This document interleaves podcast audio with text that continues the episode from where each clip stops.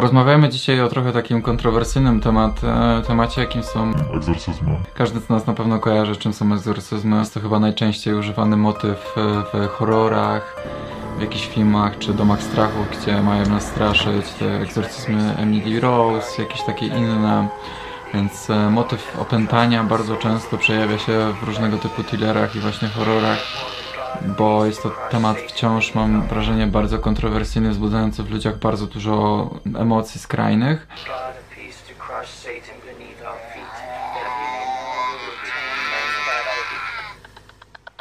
I w wielu ludziach e, wciąż ten temat opętania, opętania szatanem, opętania demonami wzbudza bardzo, bardzo duży e, lęk. Chciałbym dzisiaj poruszyć temat egzorcyzmów e, głównie z punktu widzenia nauki i psychologicznego, aczkolwiek będę chciał też się odnieść w kontekście teologicznym, żeby rzucić też na to światło z punktu widzenia mm, Kościoła. Zacznijmy od tego punktu widzenia teologicznego, z punktu widzenia Kościoła. Więc w ogóle skąd się wziął ten temat egzorcyzmów? No jak nie trudno się domyśleć, głównie możemy to zawdzięczać konotacjom religijnym. Najczęściej ten motyw się pojawia w katolicyzmie, w chrześcijaństwie, ten motyw e, opętania przez szatana. Aczkolwiek nie tylko motyw egzorcyzmów i opętania przez szatana czy tam demony pojawia się w motywie w, w religii e, katolickiej. Okazało się, że e, również buddyści wierzą w, w opętanie. Hinduizmie wierzy się tak samo w egzorcyzmy, a i tak samo w, w islamie, w judaizmie i pewnie znajdą się też inne religie, które wierzą w działania egzorcyzmów. Jak widzimy, w różnych religiach pojawia się ten motyw egzorcyzmów, więc te egzorcyzmy to jest taki rytuał religijny, który ma na celu oczyścić em, osobę opętaną przez jakieś siły nieczyste, siły demoniczne, ma nas oczyścić, wypędzić tego demona i nas uwolnić od e, cierpienia, które nam ten demon przysparza, nie? No i najbardziej taki chyba dla nas em, tutaj ten motyw e, egzorcyzmów jest popularny w katolicyzmie, z racji tego, że żyjemy w państwie katolickim. Nie wiem, czy wiecie, ale w Polsce motyw egzorcyzmów jest bardzo, bardzo popularny. Bardzo wiele osób wierzy w egzorcyzmy i bardzo wiele osób zgłasza się do księży i egzorcystów o odprawianie egzorcyzmów. Z teologicznego punktu widzenia, czyli z kościelnego, trzeba natomiast spełnić posz- bardzo specyficzne kryteria, żeby móc odprawić te egzorcyzmy. Więc to nie jest tak, że każdy się zgłasza i każdy po prostu dostaje te egzorcyzmy od ręki od księdza. Z teologicznego punktu widzenia, żeby spełnić te warunki opętania, które się klasyfikują do odprawienia egzorcyzmów, muszą być spełnione jedne z następujących warunków. Czyli osoba, która jest opętana, musi posiadać nadprzyrodzone e, umiejętności, czy przejawiać nadprzyrodzone właściwości, które się, które się określa w następujących rzeczach. Osoba opętana zaczyna mówić płynnie w językach obcych, o których nigdy wcześniej nic nie słyszała i nie miała o nich zielonego pojęcia.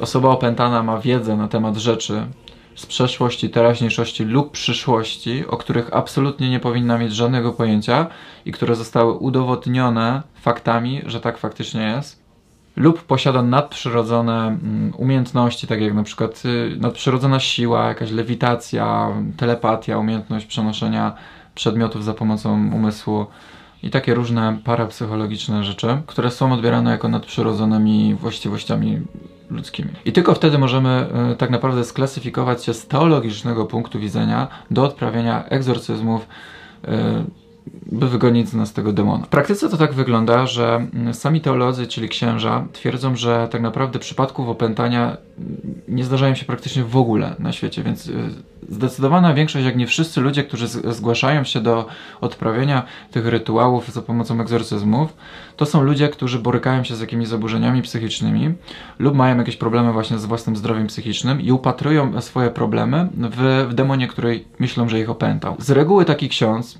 mm, właśnie w każdym przypadku, w większości przypadków odsyła taką osobę na konsultację psychiatryczno-psychologiczną. Ponieważ żeby spełnić e, kryteria do odprawienia tych e, egzorcyzmów, to musi ta osoba spełnić jedno z tych trzech kryteriów, które przed chwilą wymieniłem. Nie wgłębiając się tu w wątki historyczne i teologiczne dalej, chciałem tylko taki zarys dać tego, jak to wygląda z punktu widzenia Kościoła. Nie chcę się tu wgłębiać w historię i jak to działa za bardzo, bo chcę się głównie skupić na wątku naukowym i psychologicznym i właśnie do tego teraz przejdziemy. Więc z punktu widzenia nauki, z punktu widzenia e, psychologii, no, czym są egzorcyzmy? No to, to jest taki powiedzmy rytuał e, przyjęty kulturowo, religijnie przez, przez ludzi, który jest alternatywnym sposobem radzenia sobie problemów ludzi, z którymi sobie na co dzień nie radzą. Psycholodzy widzą tutaj, że jeśli egzorcyzm faktycznie zadziałał, bo tak się może, może zdarzyć, że egzorcyzm zadziałał i osoba na przykład pozbyła się tego szatana czy demona, który ją opętał i można powiedzieć, no tak, no tam był faktycznie demon. No, no nie do końca. My z psychologicznego punktu widzenia e, widzimy w tym po prostu efekt placebo czy sugestii, gdzie osoba tak mocno wierzy w te działanie tych egzorcyzmów, że jest w stanie za pomocą sugestii uleczyć się po prostu, uleczyć swoje problemy zdrowotne, zdrowia psychicznego, jakąś nawet psychozę lub jakieś stany psychotyczne czy urojeniowe, które sobie wmówiła tylko za pomocą placebo.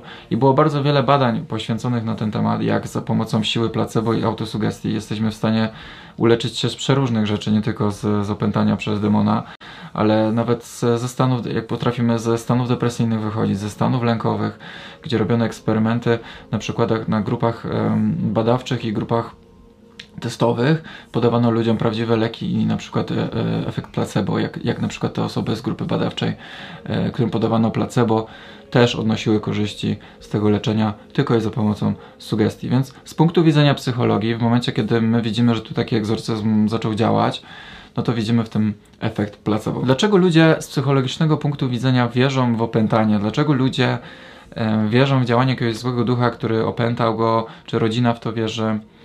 No, jest na to wytłumaczenie.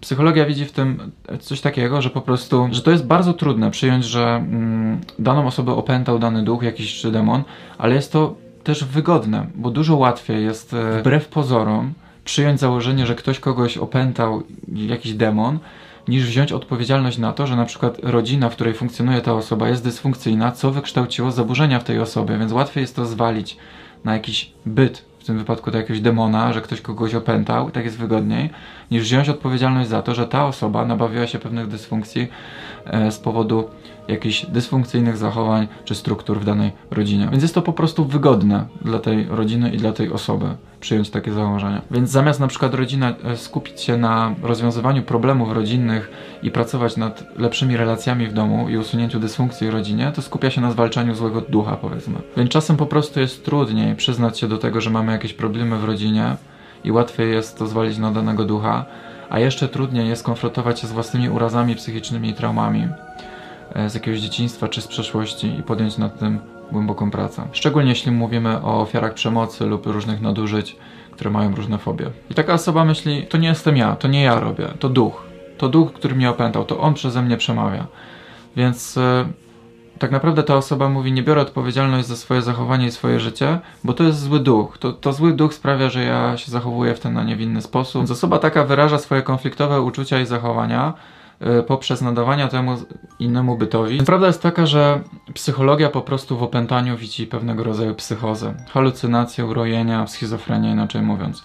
Więc osoba, która zaczyna doświadczać y, różnych stanów psychotycznych, z klinicznego punktu widzenia tak naprawdę jest odbierana jako osoba z zaburzeniem jakimś psychotycznym. I na przykład ciekawostką jest, że Polska naprawdę przeprowadziła dość dużo, jak na arenie światowej, badań odnośnie egzorcyzmów. I jedno z takich ciekawszych badań, obszerniejszych, znalazłem doktora nauk habilitowanych, Igora Pietkiewicza, który ściśle współpracował z różnymi księżami, którzy, do których zgłaszali się ludzie, by odprawić te egzorcyzmy.